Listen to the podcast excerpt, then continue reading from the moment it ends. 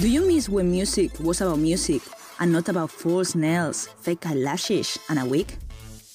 Would you like to listen to something real? If the answer is yes, welcome to Just Music, a podcast that really cares about independent artists, the best music, and interviews without censorship. Podcasting from London, United Kingdom, the world's music business capital, and the city where Jack the Ripper was never carved. Here's Sarah Matthews to serve you.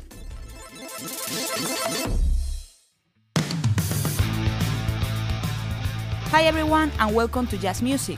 This month we have an inspiring woman, Vanessa Lobon, on the occasion of the 8th annual edition of Doc'n Roll Film Festival, which is focused exclusively on showcasing amazing national and international non-fiction music films, covering all genres of music. The festival is back in London from the 28th of October till the 14th of November, so save these dates. So here I am with Vanessa, director of Doc'n Roll. Hi, Sarah. Thanks for having me. How are you dealing with all the preparation for this edition? Are you looking forward to being back on track after one year indoors? Yes, it's really exciting to be back. And um, yeah, bigger than ever because, uh, as you say, we are back from the 28th of October to the 14th of November in London. But at the same time, we are in cities like Brighton, Cardiff, Nottingham, Newcastle, Sheffield, Glasgow, Edinburgh, Exeter, Liverpool, and Manchester. So we are offering this time a really um, UK wide program for all our audiences. So we are really excited about that. But not only having live events, we are going to as well have uh, online screenings for those who cannot make it to the cinema. So we are really excited. It's a lot of work, kind of exhausting, but yeah, super happy about it.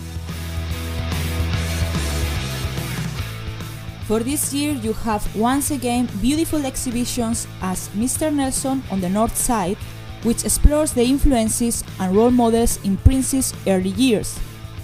What can we expect from this screening? Well, things that, for example, I didn't know. First of all, maybe there are a lot of fans of uh, Prince over there, but I, I, was a fan of Prince. I think one of my first gigs when I was a gig, I think when I was 14, the first gig I went to see was Prince in Cadiz and was really excited. So in this film, what I discovered is a lot of things I didn't know him uh, as his personal life when he was growing up in Minneapolis.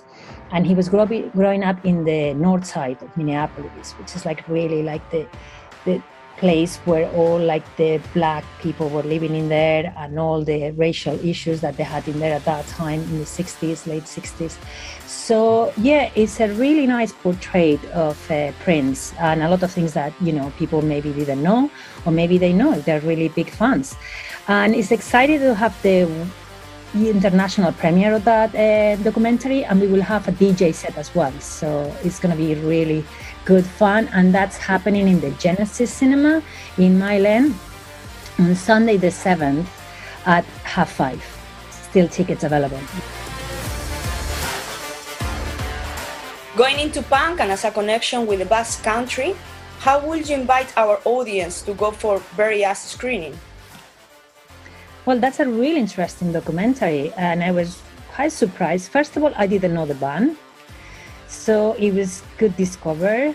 And then second is a great story that so many people are not talking about and they don't want to talk about what is going on in Spain and the freedom of the speech. We know like we have a hip hop artist at the moment in jail for freedom of speech. So um, so yeah, so this uh, documentary talks about all of these topics and about the difficulties in the Basque country, but at the same time talks about something really nice and beautiful that is being growing in there, which is like, you know, thanks to the um, the organizations is helping bands like them that they sing in, in Basque to grow. And now it's amazing to see that they are playing, you know, in other big festivals in Spain. So it's a beautiful uh, film, really nice photography, and the story as well. So really relevant if you are into politics and also what's happening, you know, in the world. You also have the godfather of Brazilian soul, Dom Salvador, who also became an icon of Black Pride. Are we going to enjoy some of his bossa nova during the projection?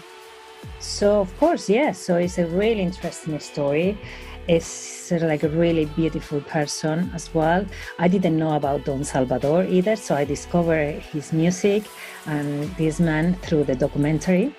And yes, so he's the Afro-Brazilian musician who ran away from the dictatorship in Brazil to move to, to New York.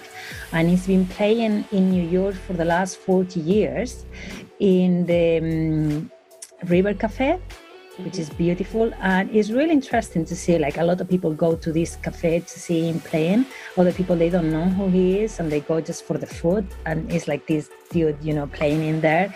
And he is been playing in more than a hundred thousand um, recordings and working with really interesting artists. So yeah, it's, it's a beautiful documentary, beautiful story. So and that's we have the premiere uh, of Dom Salvador and Abolición at uh, the Barbican on the 4th of November mm-hmm. and a Q&A with the directors. And what can we expect in general from the other screenings? So we have a plenty of other things. So we have uh, a lot of female artists this year, uh, live and online, as I said. We have a program of 13 films online. So for those who cannot make it to the cinema, they can always check our program online. It's a Doc'n Roll TV. And the rest of the program, you can watch it in our website, that is docandrollfestival.com. And yes, so a part of the, well, they're all premieres. So that's, you know, you have the first glance to watch these documentaries. And then uh, we have Q and A's. We have DJ sets, parties. So it's a big celebration after what's happened in the, last uh, the last 18 months. You know, to to be back and to be bigger than ever. So it's it's really big for us. Um, how the festival is growing each year, and what are your expectations for the following editions? So we have been running for years, and it's growing and growing. So we passed from the London the first year edition to the second year we started in liverpool and since then so it's just growing in terms of like cities and as well in terms of screenings. So it's just like a, yeah so we expect uh, to continue growing next year to do more things. We work with uh, we program for so many music festivals so the thing is just really like good for us apart from what happened the last 18 months which was like really hard times but yeah, really excited and looking forward for the 2022. Thank you so much, Vanessa, and all the best from Just Music. Thank you very much. Bye.